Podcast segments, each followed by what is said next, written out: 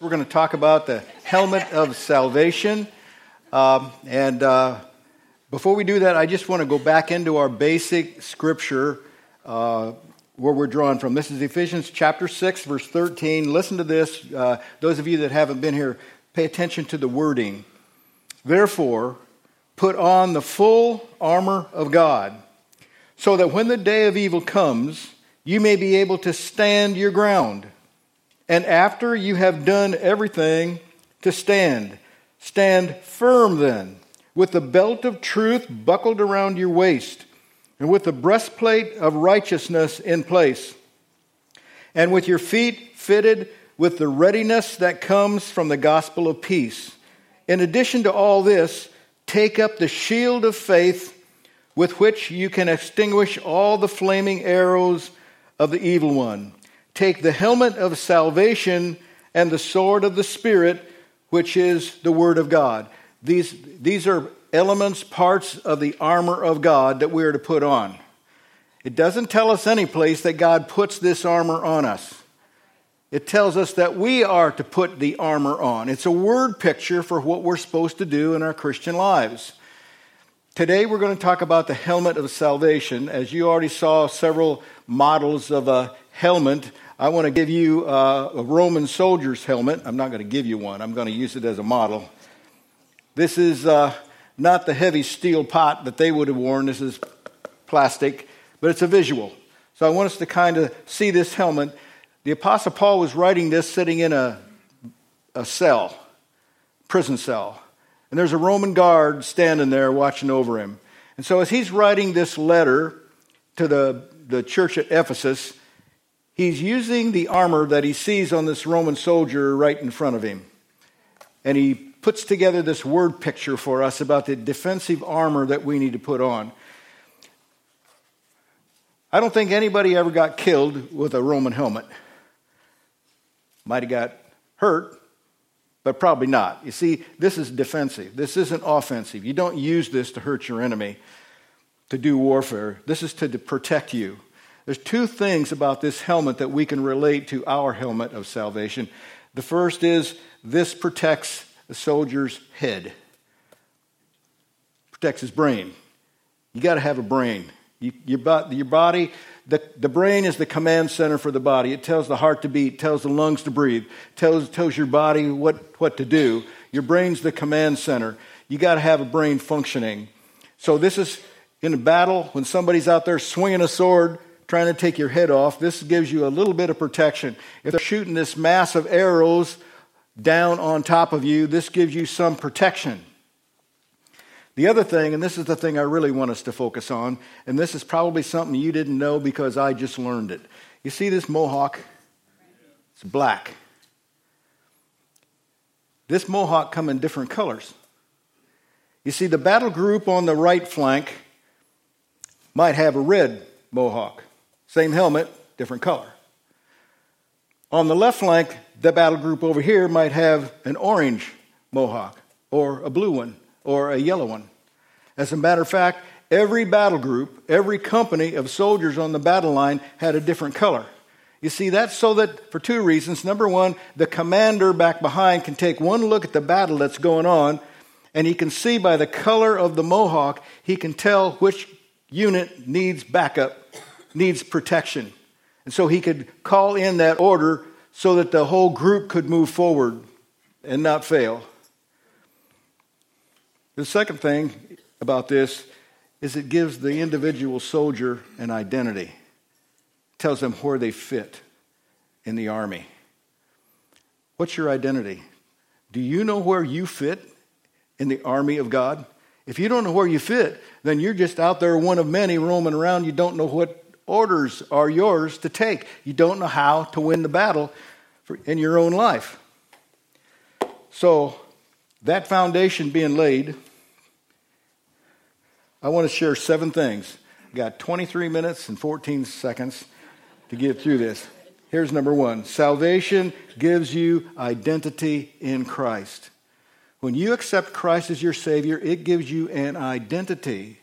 When you were born into the world, you immediately or shortly thereafter were given a name. Your parents automatically gave you the last name. That's the way we culturally do it. Your last name is the same as daddy's last name.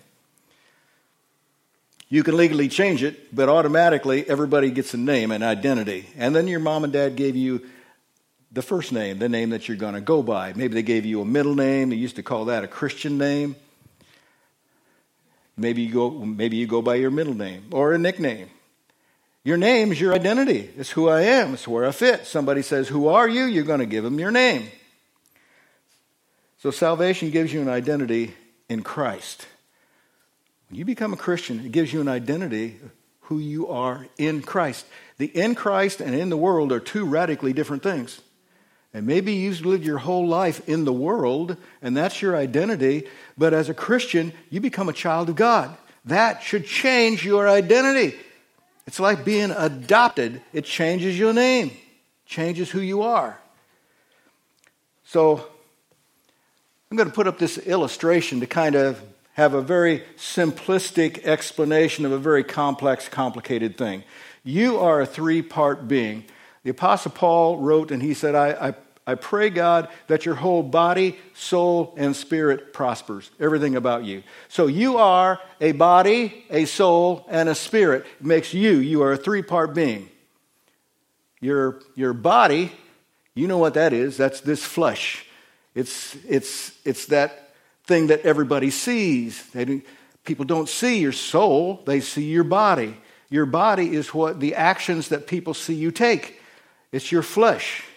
It has appetites, it has desires. It gets older. Every birthday party gets a little smokier because you keep getting older as you go along the line. That's, that's the body. Then you have a soul. The soul is that inner part of you that looks out of these windows. It's, it's your mind. It thinks, it reasons, it makes decisions, it feels It feels jealousy, it feels pain, feels those kind of things, those emotions. That's a part of your soul. Then you have a spirit. The spirit is that part of you that connects you with God, it's your God consciousness. Everybody that's born, when you were born as a baby, you had these three parts. You had a body, physical body, you had a soul, you immediately began to look out the windows and think. Who's the first person I see? Well, that's mom, okay? Begins a bonding. Then you have a spirit, but your spirit when you were born is dead. Everybody believes in God. People, even people who are atheists, if their life is on the line, you better believe they're praying. Who they're they talking to? Themselves? No, everybody inherently believes in a God, but they have no relationship. It's dead, you see. When I became saved at age 24, my spirit came alive. I was saved in an instant. I had a personal relationship with Jesus Christ right then and there. The problem was my soul, because that's where the decisions are made. Once I became a Christian, my struggles began. Here, here's why those struggles began. You see, my soul that thinks and reasons is influenced by my body, my flesh, my appetites, my desires and the, my body is constantly telling my soul what it wants to do. Then, because I have an alive spirit, now my spirit on the inside begins telling my soul what it wants. If I let my flesh tell me what it's going to do, I'm living a self centered life. It's all about me. But if I, my soul listens to what the Spirit is saying, then I have a God centered life. Two radical different perspectives. What's the center of your life? What's the thing that motivates you and drives you? It's the center. You see, this is where the battlefield is right here. This is why Satan is constantly bombarding us in our minds. We have to be careful what we put in our minds. Are we letting Hollywood dictate what's normal and rational and the way we should live our lives? I hope not, because Hollywood needs to get saved. Salvation of your spirit is automatic. The day you accepted Jesus Christ, you became born again. But the salvation of your soul takes work. Doesn't happen automatic. You have to work at it. This is where the confusion between I'm, I'm not saved I'm not saved by works, I'm saved by grace. Yes. But the benefits of your salvation comes through works. You've got to take action steps. You've got to discipline yourself. You've got to say no to some things in the world and yes to the things of God. This making sense? You can get out of Egypt, but Egypt can stay in you. That's your own downfall. You can be saved, but not think saved, because this is where the decisions are made. Here's number two, the second thing. I got seven of these, so I got to keep moving. Holy cow, almost halfway done. I'm on point number two. You must work out your own salvation. Did you know this? Philippians 2:12 Paul says, "Therefore, my dear friends, as you have always obeyed, not only in my presence but now much more in my absence, continue to work out your salvation with fear and trembling. What does work out mean? It doesn't mean you're working to get for, for your salvation. You're already saved. You already have that salvation. But we need to take the salvation on the inside of us and work it out. It needs to, my soul needs to tell my body what it's going to do, not my body telling my soul what it's going to do. I need to take charge of my body. Even in the Old Testament, King David knew this because he says, Bless the Lord, O my soul. He's telling his soul what it's going to do, yeah. not the other way around. You see, where the mind goes, the man goes. How you think in your mind is how you follow. That's the, that's the decisions you make, the actions you take are what's in your mind. So the battlefield is there. When you listen to the world, the world's ideas speak into your mind, it's what we call stinking thinking. You think negative. I, I can never do that. Nobody would ever want me. That's stinking thinking. Who says nobody would ever want you? Where'd that lie come from? You see, it's, it's like that illustration I had with the three parts. It's like there's a demon on one shoulder whispering in my ear, and there's an angel on the other shoulder whispering in the other ear. My body's saying one thing, my spirit's saying another.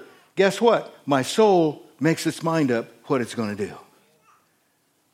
do. This is where the battlefield is, right here in our mind. Here's number three, the third thing about this helmet of salvation. Your thinking determines who you are.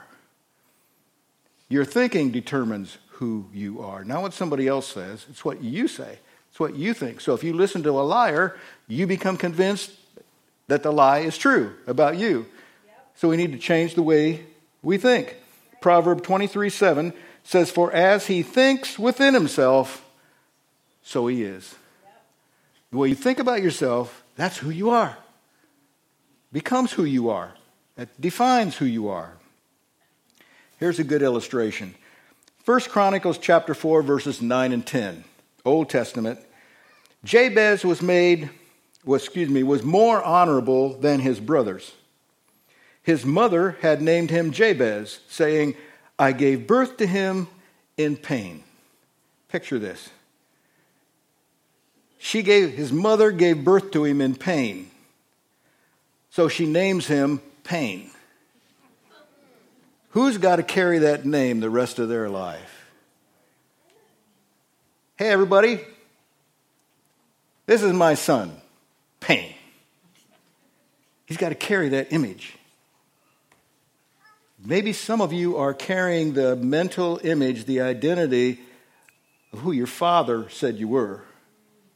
Good for nothing. Never going to mount a hill of beans. I'm ashamed of you. Those kind of negative things spoken into a child's life molds them into who they are. And they're convinced that that's the truth because this is what dad said. It's not true, but in our mind, it becomes truth. We attach that to our belt of truth. Verse 10 Jabez cried out to the God of Israel, Oh, that you would bless me and enlarge my territory let your hand be with me and keep me from harm so that I will be free from pain. I don't want to be this pain. I don't want to be this problem. I don't want to be that anymore. So, Lord, would you move in my life, enlarge my territory, expand me, help me to be more than what I have been, so that I will not be a pain anymore in this world. You see, God wants us to change our identity. Pain was his identity. He wanted to change that identity. Whatever identity you have in your mind, maybe from a failure or rejection, some kind of pain in your life, and you've, exu- you've uh, what's the word? You've adopted that into your own identity. God wants to change that identity. Give him an opportunity, give him a chance to do that. Jabez means pain. Change your identity, change your pain. Let's go to number four. You must control your thought life. You know what thought life is? That's what your, where your mind's going. It's how you think. It's the pattern of thoughts that you have. You have to change that. 2 Corinthians 10:5 Paul says it like this, "We destroy arguments and every lofty opinion raised against the knowledge of God and take every thought captive to obey Christ." I need to take every thought captive. I don't let my, I, I, don't receive all the negatives that come at me. That's a, a lifestyle change to change the way you're thinking. That's what he's saying. A couple examples. How many know what the terrible twos are? You know what I'm talking about? It's a period of life where a kid doesn't want to be dependent on mom and dad anymore. They want to kind of spread their own wings and make their own decisions. It's normal. Every kid goes through it. But every parent has to deal with a kid in the terrible twos. How do you deal with the me do, me do, me do thing? How do you deal with a kid that insists on being right even though you know they're wrong? How do you deal with that? Well, if you're a good, loving parent, like Father God is, you grab the kid by the nape of the neck and you say, You will not talk to me like that. You will not talk to your mother like that. And you force them to fit into a mold. You're the parent. You're shaping your kids to become responsible adults. It's a lot easier to do that when they're little than it is when they get 16, 17, 18 years old. Then it's too late. They can take you down if they want to. You deal with them when they're little and moldable and pliable. And you teach them what's the right thing to do. Here's another example. Aren't these things amazing? You can access absolutely anything you want to access. You can find out any question you have. It's real simple. There's so much information on these things. You can you can go to your house, you can go into a private room and shut the door and pull the shades, and you can pull up any images you want to. And right there it is in front of you in living color. And you're, this, this, is, this is private. This is closed, behind closed doors. It's just me. And we can look at those images, and when we're done, shut it off. Or go into history and delete it so nobody knows you've been there. And it was all private, right? Just personal, private. And then we go out of the privacy of that room. We go to Walmart. We go back to work. We go to church. And guess what?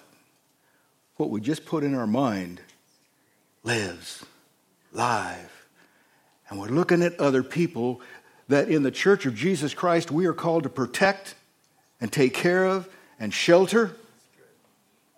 And our mind is going crazy and we can't figure out why. It's called sin nature. It's there. It's going to be there till you die and they have a funeral for you. You're always going to have to battle this. And as long as you put junk in your mind, junk is going to come out of your mind. And what you thought was personal and private doesn't become personal and private anymore because your mind exports it. You must control your thought life. If you don't control your thought life, your thought life will control you.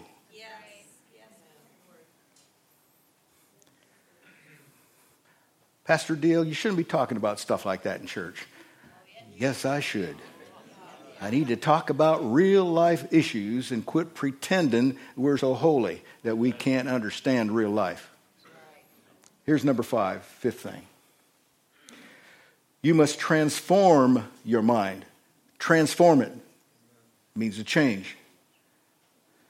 Romans 12:2 says, "Do not conform to the pattern of this world, but be transformed by the renewing of your mind. Then you will be able to test and approve what God's will is, his good, pleasing, and perfect will." The only way you're going to know what God's will is for you in your personal life is if you transform your mind. You must think differently about who you are. If you, if you call yourself a Christian, you are a child of God. You're a citizen of the kingdom of God right here on this earth. The, the Holy Spirit lives within you. That's who you are. We need to think that way, change the way we think. That's putting on the helmet of salvation, protecting your mind, because the enemy has all kinds of avenues of bombarding our mind with lies.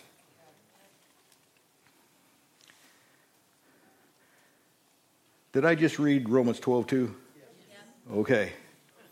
Oh, that's right. You must think differently about who you are. You, have heard, you've heard my story. When I was in, uh, when I was in junior high and high school, I was the class clown. I didn't recognize that title until much later. I went to a, a, a reunion, class reunion, and they called me the class clown.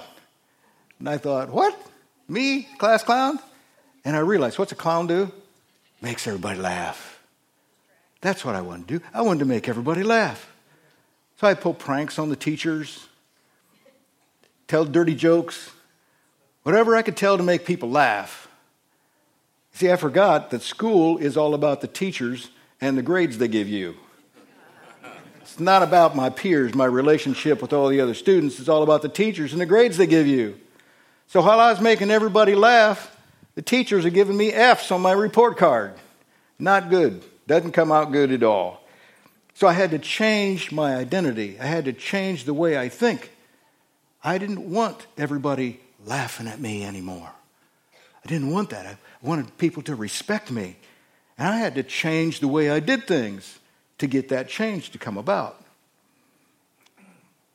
It was an identity transformation. Not only do I have to think differently about who I am, but I have to think differently about what I do. What I do with my life, how I behave myself, how I, how I handle my life when nobody's looking, when the preacher's not looking, I should say. I need to think differently about what I do, not just who I am. All right, here's number six. You are a new creation. Did you know that?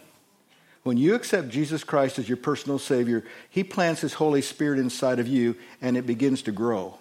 You are a new creation.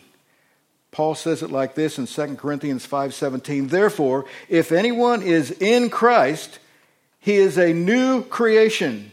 Old things have passed away. Behold, all things have become, have become, that's past tense, have become new. Did you know that? You know, sometimes a woman can become pregnant, she doesn't know it right away.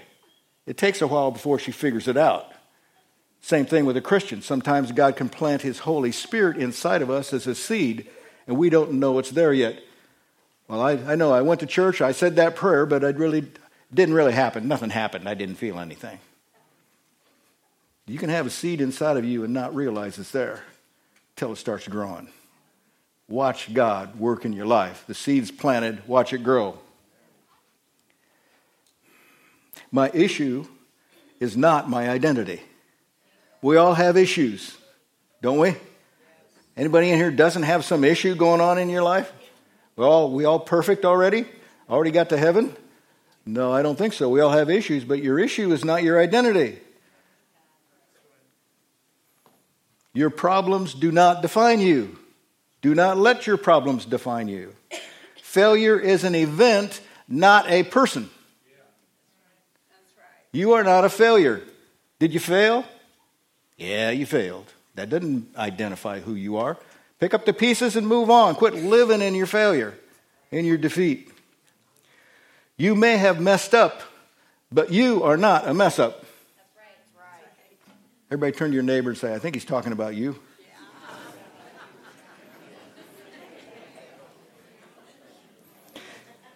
You need to know who you are in Christ. If you become a Christian, you are in Christ. You are in Him. You need to see yourself that way. Change the way you think. Those of you watching at home, this message is for you as well, not just all of us here in the house. You need to know who you are in Christ. So I have some things on the screen we're going to put up here, and I want you to say these things with me. Okay? And I want you to say it with confidence because sometimes the devil has lied to us and this, we, we don't really believe it. So we need to say it like we believe it. Say it with me. I am chosen. I am appointed. I am redeemed. I am called. I am loved. I am an overcomer. I am blessed. I am healed. I am prepared. I am gifted. And I am forgiven. These are things Christians believe. We need to put these things in our mind and embrace them and hold on to these things. And that will make us different in the way we think. Therefore, we're different in the way we act. Here's number seven. I got seven of these, so this is I'm winding down. Good, because I got a minute and a half. Change what you deposit into your mind. Change what you put in here. Get in control of that. Filter, put, a, put some filters up, but don't allow yourself to be exposed to things you don't want to think about. Philippians chapter 4, verses 8 and 9 says, Finally, brothers and sisters, here's this conclusion whatever is true, whatever is noble, whatever is right, whatever is pure, whatever is lovely, whatever is admirable, if anything is excellent or praiseworthy, think about such things. Whatever you have learned or received or heard from me or seen in me, put it into practice, and the God of peace will be with you. I may make somebody angry, but I just, I just feel impressed to say this. We live in an ungodly world. And so the world doesn't think God interacts with people. So they think we have to do it ourselves. This is why when you watch the news, you watch one news network and it tries to tell you the only way we can survive is if we vote for this guy. And you watch another news network and they will say the opposite. The only way we can survive is if we elect this guy. So they both lie and deceive to get everybody thinking their way is the only way to change the world. And that just makes us madder and madder. I don't know about you, but I just get mad. My wife will tell you, I watch the news, I'll argue with it. Because I have an opinion. You have an opinion. Have your opinion, and don't let ungodly, worldly, biased people try to put into your mind negative stuff. Because God's in charge of this world. If we think God has created this perfect country for us, this perfect Christian nation, then don't you think God can take care of this perfect Christian nation? You don't need a bunch of lying politicians to save it. No. You can send me an email if you don't like it. I, I know where the delete button is.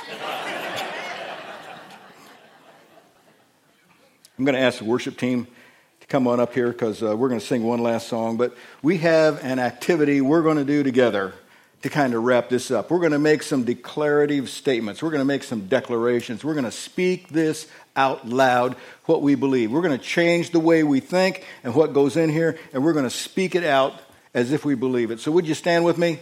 I just think we speak better when we're standing up.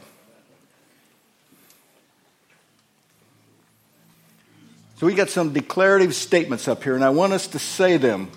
And as we say these, make these declarative statements, I want you to say it as if you mean it. You're making a declaration. It's like you're standing in a courtroom and you're, you're promising something. So let's say it together. I am not living for myself. I am living to serve. I am not holding grudges. I forgive quickly. I am not managing sin. I am walking in freedom. I am not alone. I am a vital part of the family of God. I am not looking at people as my problem. I am looking at people as my purpose. I am not giving up. I'm just getting started. We're not at the end. This is the beginning. When you allow Jesus Christ to be Lord of your life, the salvation that took place in your spirit becomes a part of the salvation in your soul, in the way you think. And it, it motivates the actions we take, which then brings about the blessings or the curses that we experience in our lifetime. I want you free. I want you free. I want you walking in grace. But it requires some work. We need to stand up to the enemy. We need to put on this helmet of salvation and let salvation be a part of who we are, not just about who God is, about who we are. Heavenly Father, I pray right now for my brothers and sisters in this room. Father, the enemy has tried to lie to us. He's tried to hold us down. He's tried to tie us up, keep us in bondage. We're not going to have it anymore. We're going to stand tall. We're going to be recipients of your amazing grace in our lives on a daily basis. Show, show us, God, how to step out of the world's ways and step into your ways and help us keep that salvation, that helmet of salvation on tight. We pray in Jesus' name. Amen.